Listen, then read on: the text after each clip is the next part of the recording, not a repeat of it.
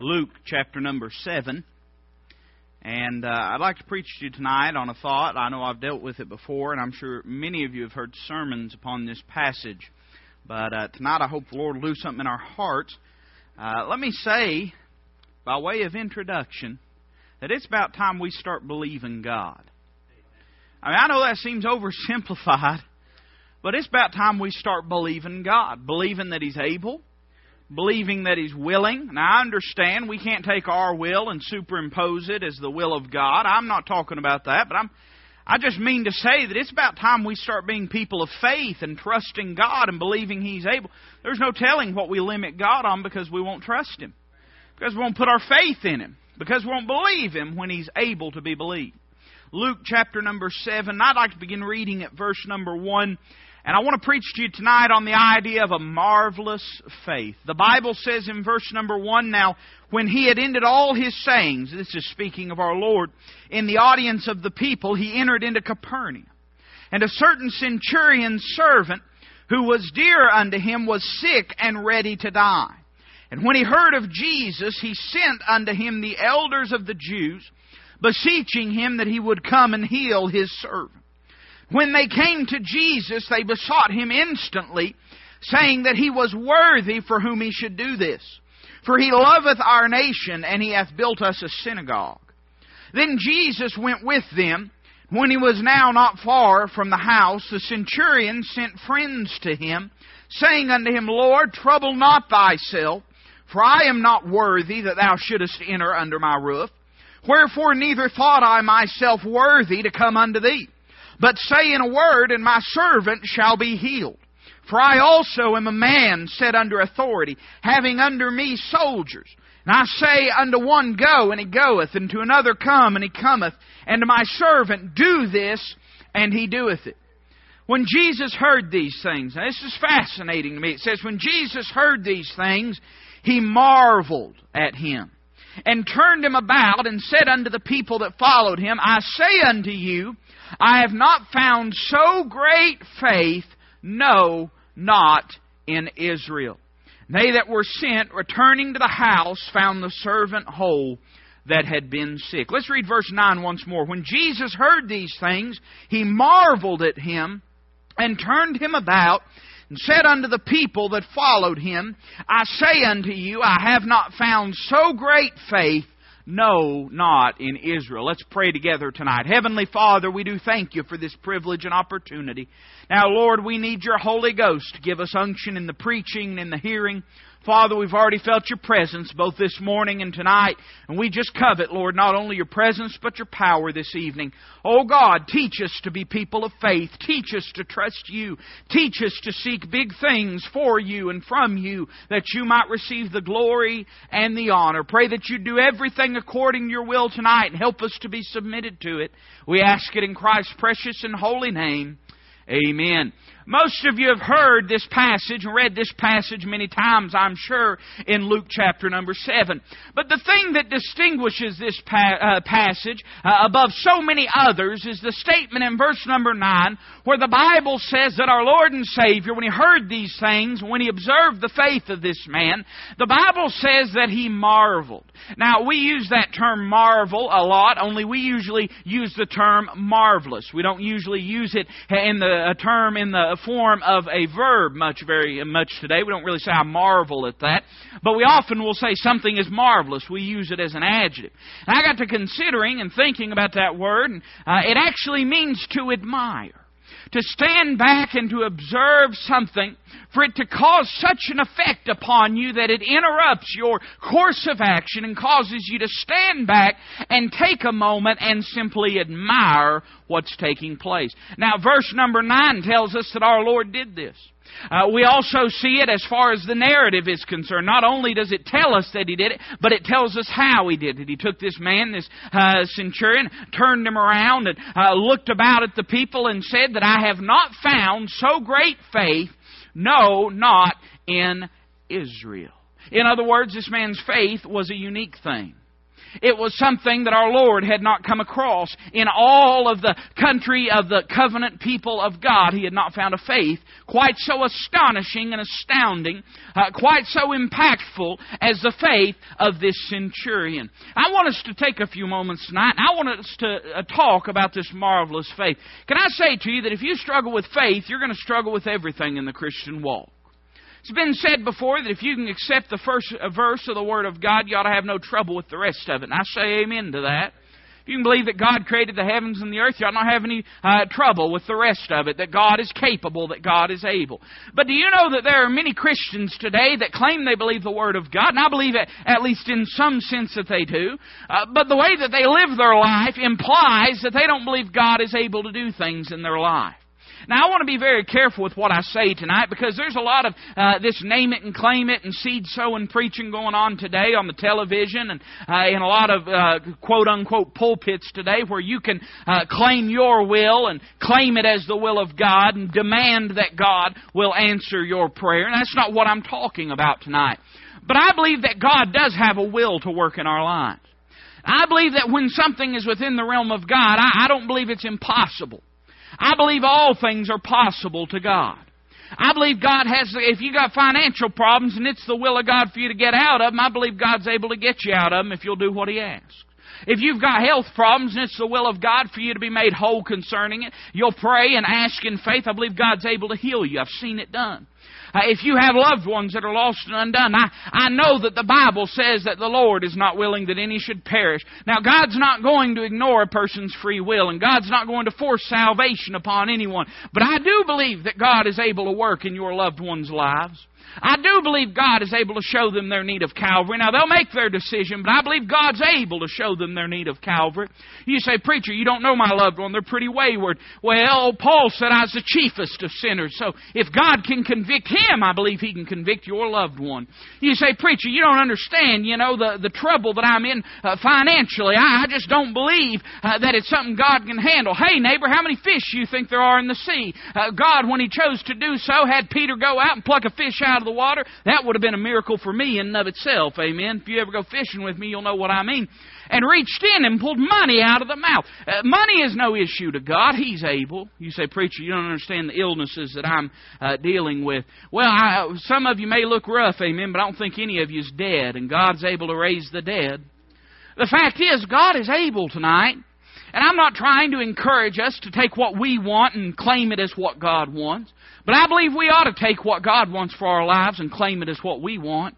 I believe we've got to come to the place where we begin believing God. And listen to me, I think we have become uh, so skittish about name it and claim it Christianity that in many ways we forfeited our faith that God's able to move and work. Now, I don't believe in any of that mess. You know me well enough to know that.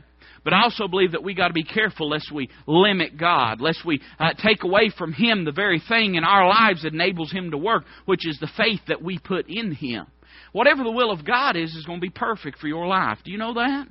Whatever it is. I believe there's some things that God wants to do in our lives that He can't because we don't believe Him. We don't trust Him. Uh, listen, I know I, I don't expect anybody to do a backflip, uh, but I still think it's the truth. Uh, circumstances don't limit God, but unbelief does. I mean, challenges don't limit God, uh, but discontentment in the heart and life of the believer can.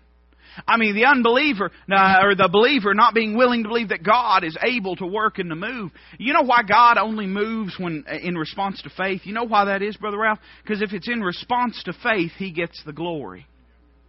If we won't put our faith in Him and ask Him to do something, there's a lot of stuff God love to do for you if you just pray for it. Now, I'm not trying to set you up for disappointment. We always got to have our wills uh, submitted to the will of Almighty God. There might be some things that you want that aren't in the will of God for you. It'd be the worst thing in the world if you ever got them. You need to be submitted to the will of God. But I believe there's a lot of things God would love to do in our hearts and lives, but He can't do it because we won't pray and ask Him to do it, and you have not because you ask not. And God won't get the glory if He does it without uh, us praying and asking for it. That's why God does what He does. I mean, God's not interested in just giving you something just so you can be comfortable. He wants you to be comfortable, but the reason He wants to give it to you is so that He might get the glory out of it.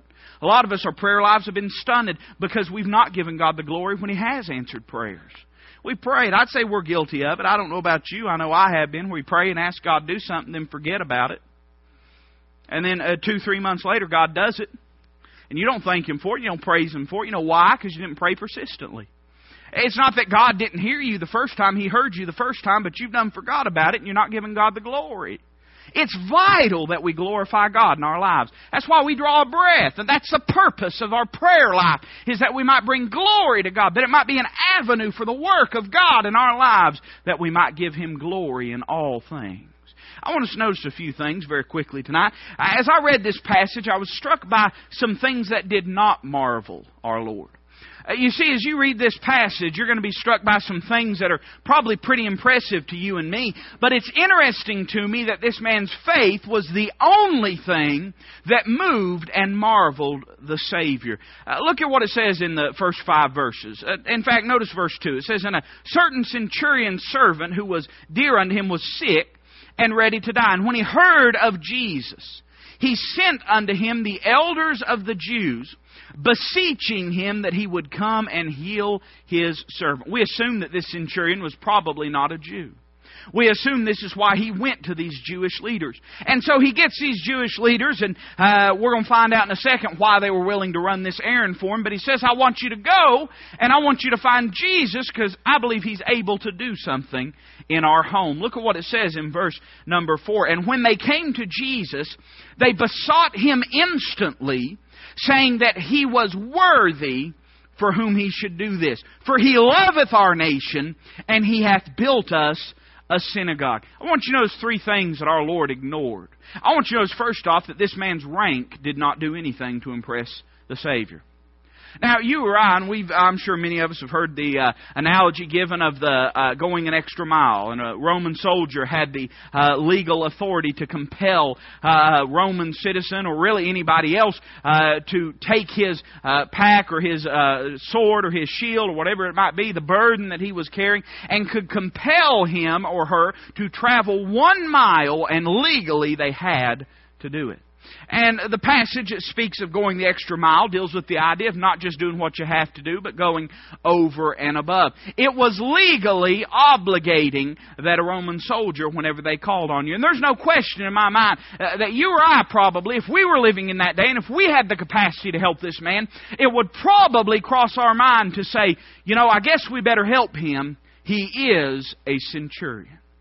Do you know that the Bible says God is no respecter of persons? It's going to mean a lot to you here in a second when we talk, talk, start talking about faith. Because let me tell you something. You know, you don't have to be anybody important for God to hear and answer prayer. I mean, in this world's eyes, you don't have to mean a thing to this world. Uh, they, most of us in this room, chances are the world could care less. If we drop dead tonight, they could care less. Some of us, they might like it, amen. But that doesn't affect God. You may say, well, I'm too insignificant. If you're saved by the grace of God, you're a child of God, I don't care what other accolades that you may have. Nothing outranks a child of God. Doesn't matter what it is. This man's rank did not impress our Savior. I want you to know, secondly, that this man's resources did not impress the Savior. The Bible says that he built a synagogue for the Jews. Now, I don't know about you. I don't know what it cost back then. Building prices just been going up and up, and if you follow it as in the percentage incline, it probably they used to pay you to build a synagogue. I don't know, Brother Ralph, but it probably cost a lot of money to build a synagogue. It was evident that this man was a person that had money. And, and I hate to say this, but but the fact is, you or I, if we were in that position, it might have crossed our minds. You know, we probably ought to help him because maybe we'll get something out of it maybe financially it'll make a difference. No, don't be spiritual. Don't be spiritual. Be just as carnal as you really are, amen, and admit. Isn't that true? You'd probably thought, boy, I better help him. He may help me out. Let me tell you something. God doesn't help us because we help him. God don't need us. Or anything you've got other than your heart that God's interested in. He ain't interested. People say, well, you know, God wants us to give our money. God's not interested in your money. He's interested in your heart. And if you're like most Baptists, the way to that is through your wallet. Amen? That's what God's interested in. I mean, most of us, if we've not given the wallet yet, we've not given our hearts. And uh, God's not interested in the money itself, though. God can provide, friend. He's able. He's able to provide. What He wants is us. You say, "Well, I've got plenty of money." That don't mean nothing to God.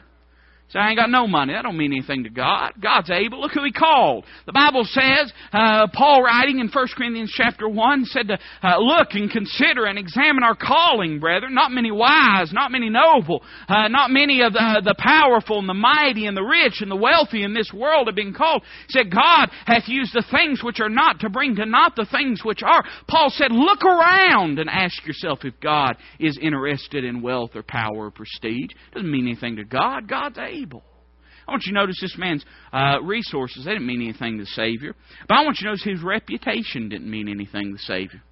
It's interesting to me what the Jews said. And I don't know about you, but when I read my Bible, this had to burn these Jews up. You know it?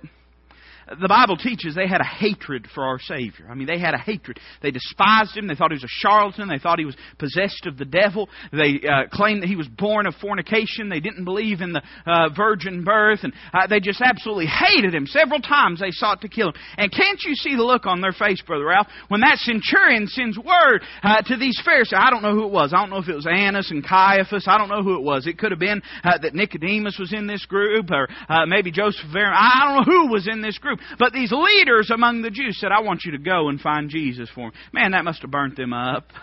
but they had to do it just the same. You know why? Because this man's reputation meant something to them. And they said, This man is worthy for whom you're going to do this. He's built us a synagogue. He's wealthy. He's done some things. And you know what they were saying? They were saying, We owe him, so we better do it. Can I, can I shatter your world tonight? God's never going to owe you a thing. Now, I know that seems discouraging, but it's really encouraging when you think about our relationship with God because we understand that God does nothing out of obligation and everything out of love. God's not doing it because He has to. He's doing it because He wants to. That's why God's doing it. Your reputation, it's funny, you know, when you're around around people and church people and you spend time, uh, you, people say funny things. You know what I mean? And and uh, th- things that that you ought not even tell. Sometimes I'm not going to, but you know, it's funny how some people are, and uh, uh, you know, you'll hear people brag about things that mean a lot to them. To me, they don't mean nothing. You know what I mean? And uh, you'll hear people say, "Well, you know, I was on such and such committee or such and such council." I serve such and such. Listen to me. If you tell me you were in political office, that ain't going to make me like you more. Okay? Amen? no, I'm picking at you. But the fact is, this man's reputation didn't mean nothing to God.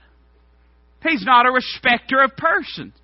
You say, Preacher, I, I've never done anything great for God, and that'd be a great time to start. You know it? You know, the greatest thing you can do for Jesus Christ is by obeying the will of God for your life.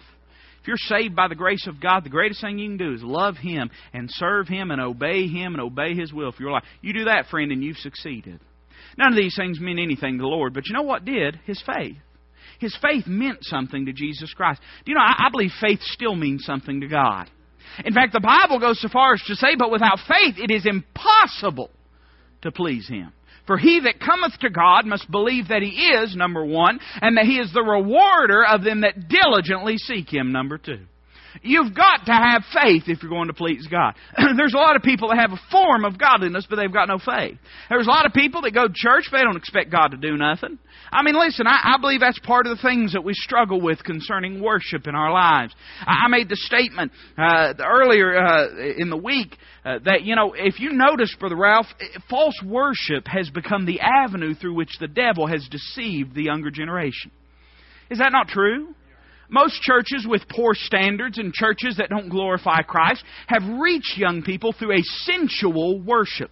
A worship that appeals to the carnality of the flesh.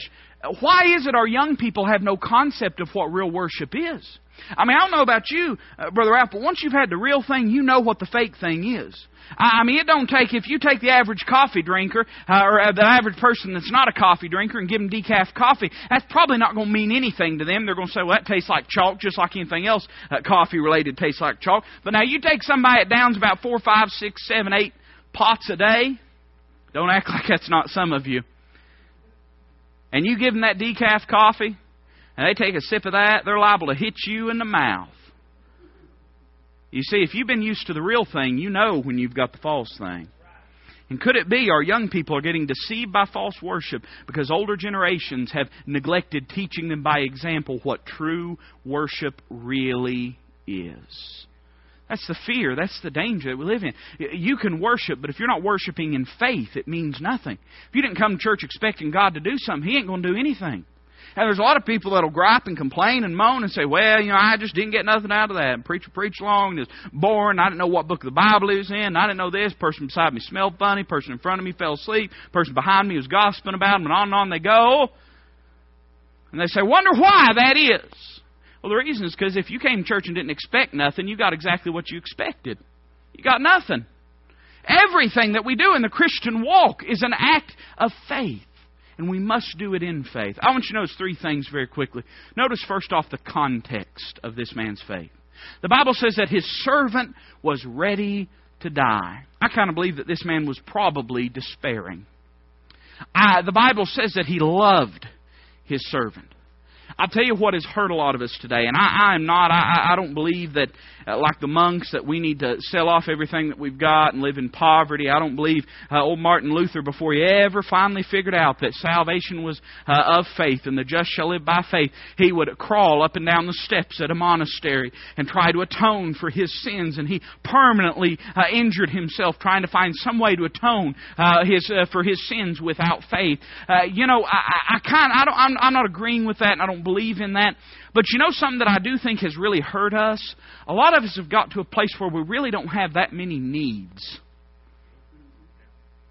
I know what you'll say. You'll say, "Well, I know, preacher. I got some needs. I got the cable bill coming in, and I got, uh, you know, the second car payment coming in, or the third house payment coming in." And I got, I'm not talking about needs. Now, I understand their needs. and I'm not saying God's not able to meet those needs. They're uh, important in a sense, but I'm talking about real needs. I mean, I'm talking about needs like I'm gonna starve. That's a need, you know. You can live without a lot of things, but food ain't one of them, at least not for any longer than about 40 days.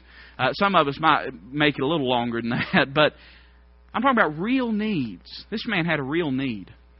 I mean, this wasn't just false need. This wasn't a need that was insignificant. This man had a had a dire need in his life, and he he got desperate about it. What's hindering a lot of our faith is because we're not desperate about things yet. When you get desperate for something, you'll do whatever you have to do. He was desperate uh, and he was despairing, but I want you to notice that he was determined. When he heard about Jesus, he said, That's the answer. Aren't you thankful that we're not sitting around waiting on an answer? If you were to read just a little bit uh, further on, we're not going to take the time to read it, but I was reading it as I was uh, sitting there. Uh, I read about the widow's son, the widow of Nain, and the Bible says that when she came out of the city, that multitudes followed her. Hey, she had everybody around her except the person that could do something about it. And it's good to have people around. It's good to have encouragement. It's good to have help. Uh, but can't nobody do what our Lord and Savior can do in our lives. He's the one that's going to make a difference. This man got determined to do something about it.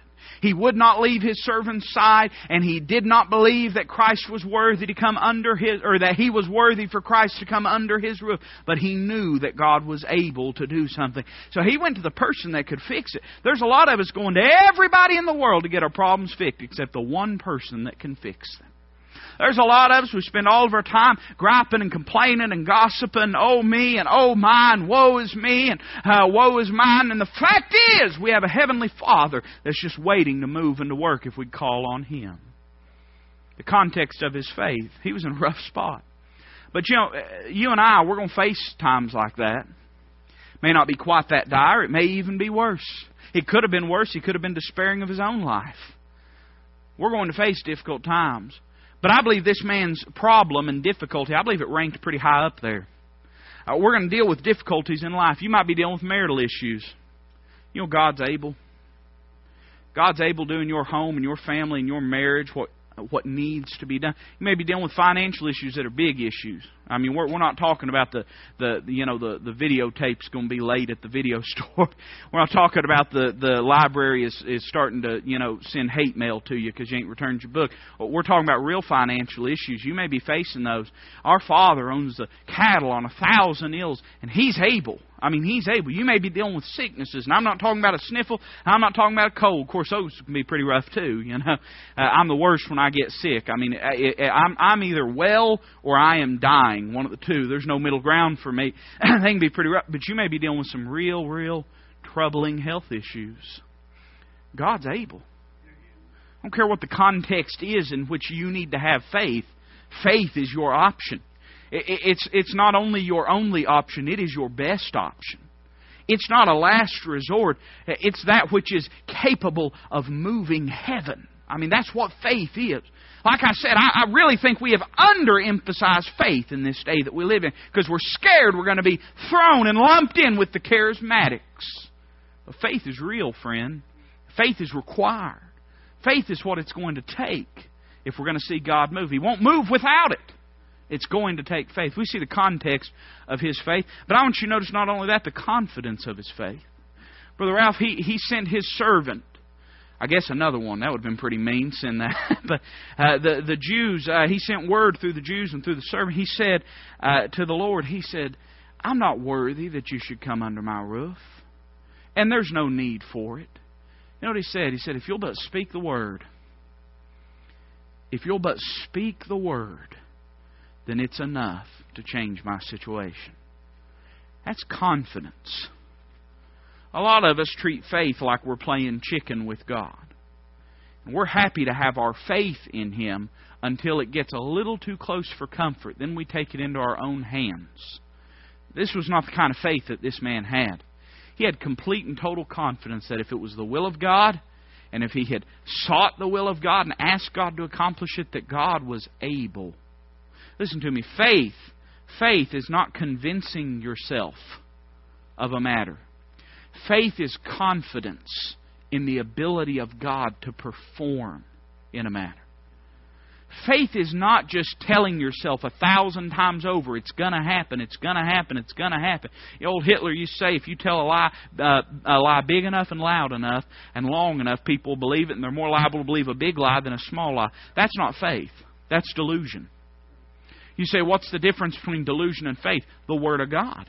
That's the difference if the Word of God gives us reason to believe that God has that for our lives and a will in that matter for our lives. And I understand there's a lot of things in our life that do not fall within the confines of uh, the plain expressed uh, Word of God. I understand that. Things about where we're going to live and where we're going to work and what we're going to drive and what we're going to do and where we're going to go. I understand that. But I also understand this that we can get in the Word of God and find the will of God about matters and through the Word of God, once we've gained the mind of God on a matter, then it's up to us to step in that direction. Abraham didn't know where he was going, he just knew a direction. He didn't know whether, where he was going to wind up. The revelation of God to Abraham was progressive. It was on a need to know. How many of you, some of y'all work out the plants and stuff, and, and, and you probably have heard that phrase before need to know basis. That's how the will of God is. God's not going to give you the uh, tail end of the map before you need it. He's going to give you the next step as you need it. That's what He did in Abraham's life. Abraham, he looked at him, he said, I want you to go in this direction. Abraham said, Yes, Lord. He came to a place, and the Lord said, All right, Abraham, stop here. He said, Yes, Lord. He said, All right, Abraham, I want you to look around you far as you can see. He said, Yes, Lord. He said, That belongs to you said, Abraham, I want you to walk the length and breadth of this land. It belongs to. He said, Yes, Lord. He walked by faith through his entire life.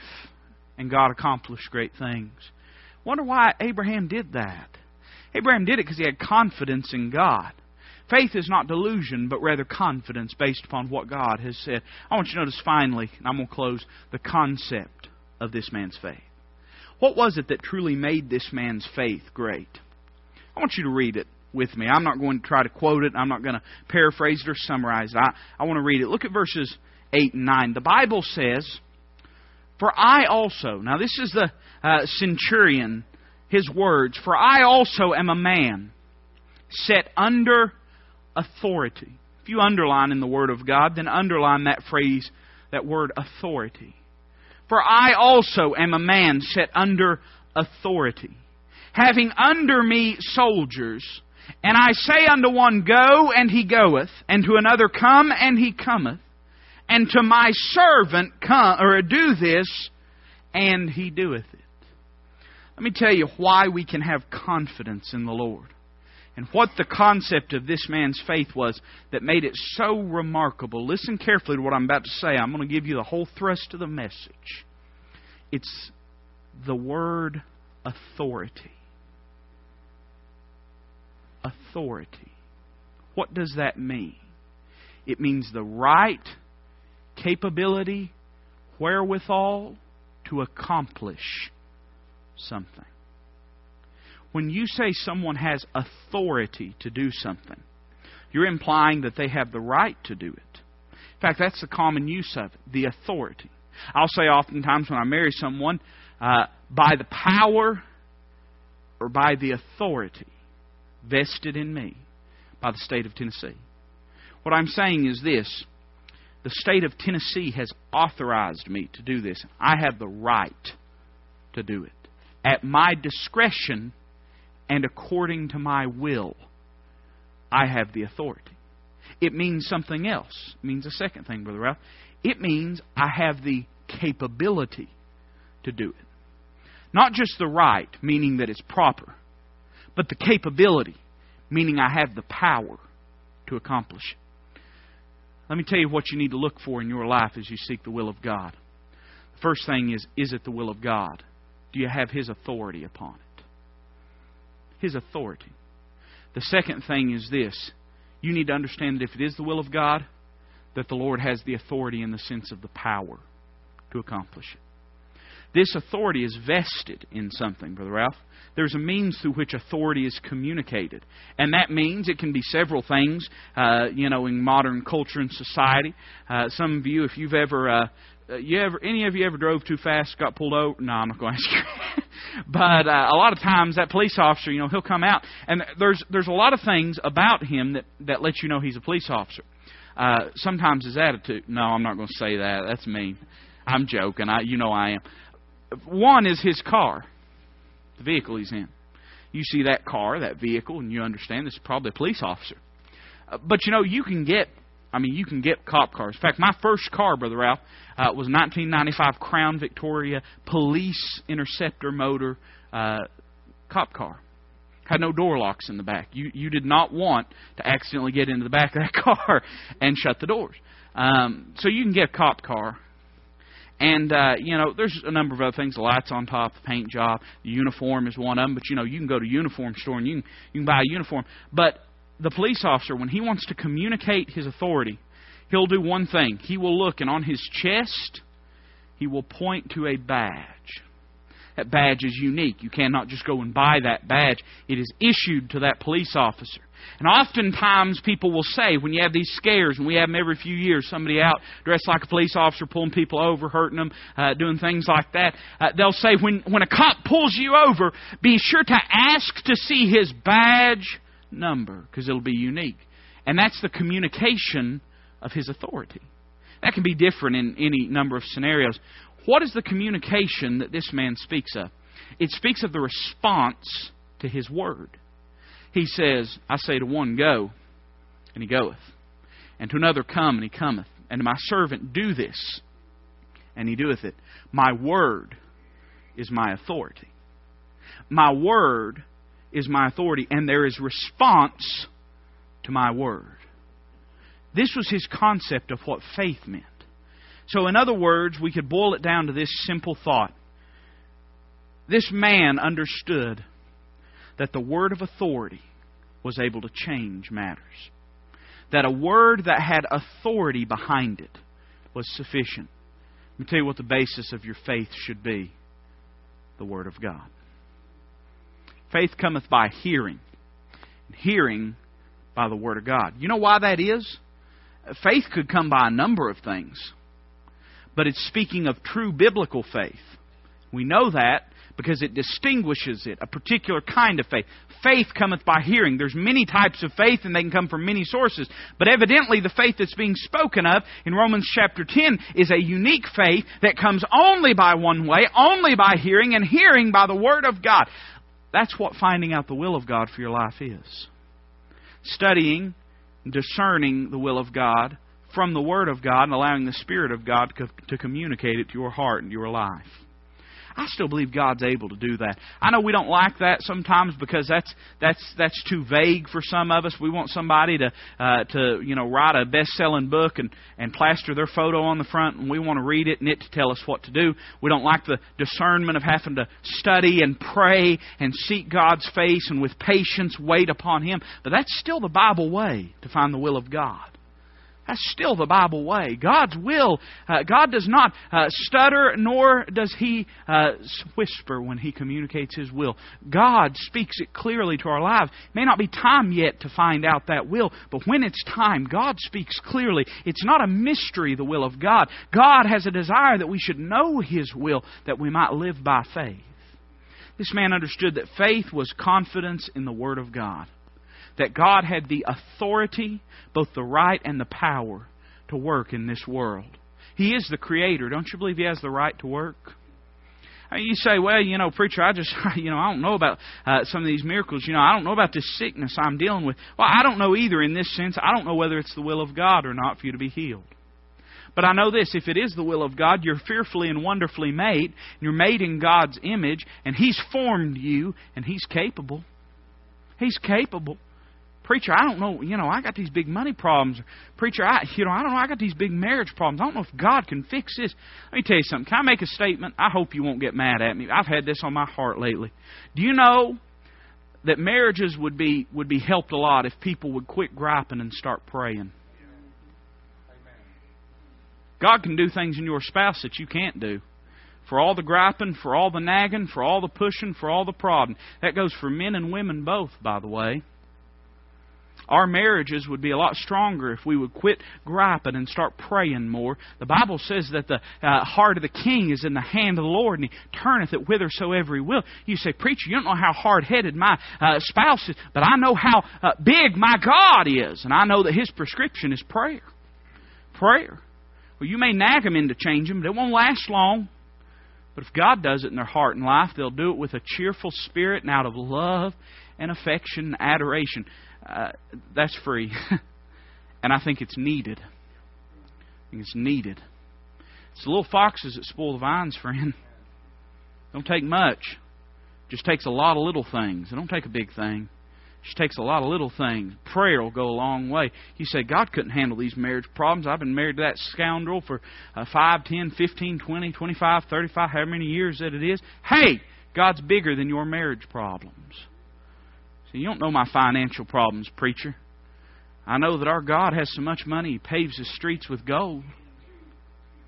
Preacher, you just don't understand. I understand this. I understand that however big your problem is, God's bigger. No matter what it is, greater is He that is in you than He that is in the world.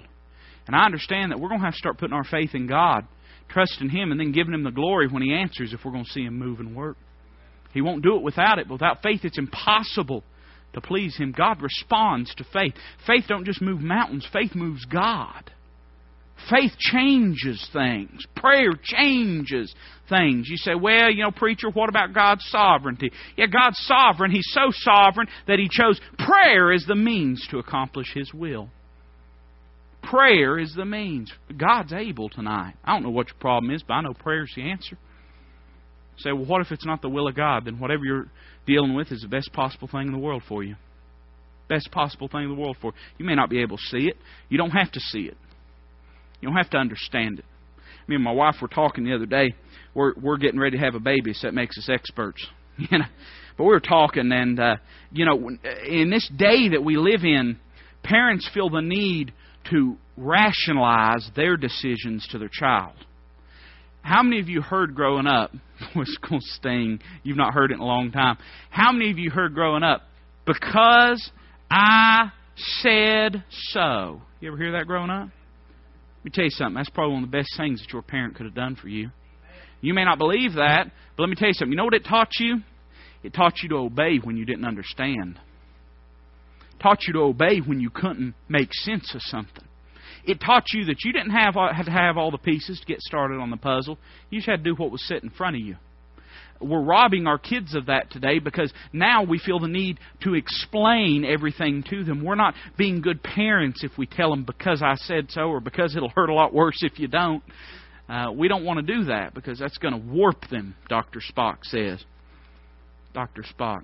You know his son killed himself? You remember that?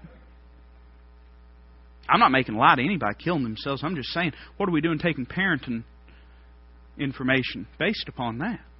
I'm not saying you're a bad parent if that happened to you. I'm just saying you'd think there'd be someone else, maybe like the Word of God, we'd be taking our parenting advice from. I mean, you'd think we could have confidence in the Word of God. You know, we have to learn how to obey and submit our will to God's, even if we ain't got all the pieces. If it's God's will for you, whatever you're struggling with, I promise you, it's the best thing in the world for you. But there's a lot of things I believe God wants to do in our life that we're not we're not letting Him do them, Ralph, because we don't want to believe and we don't want to trust. We don't want to have faith. Tonight, if God's spoken to your heart, I don't know what your need is. Maybe a big one, maybe a small one. But I believe I'd find a place around this altar and I'd get busy praying and asking God to intervene. You have not because you ask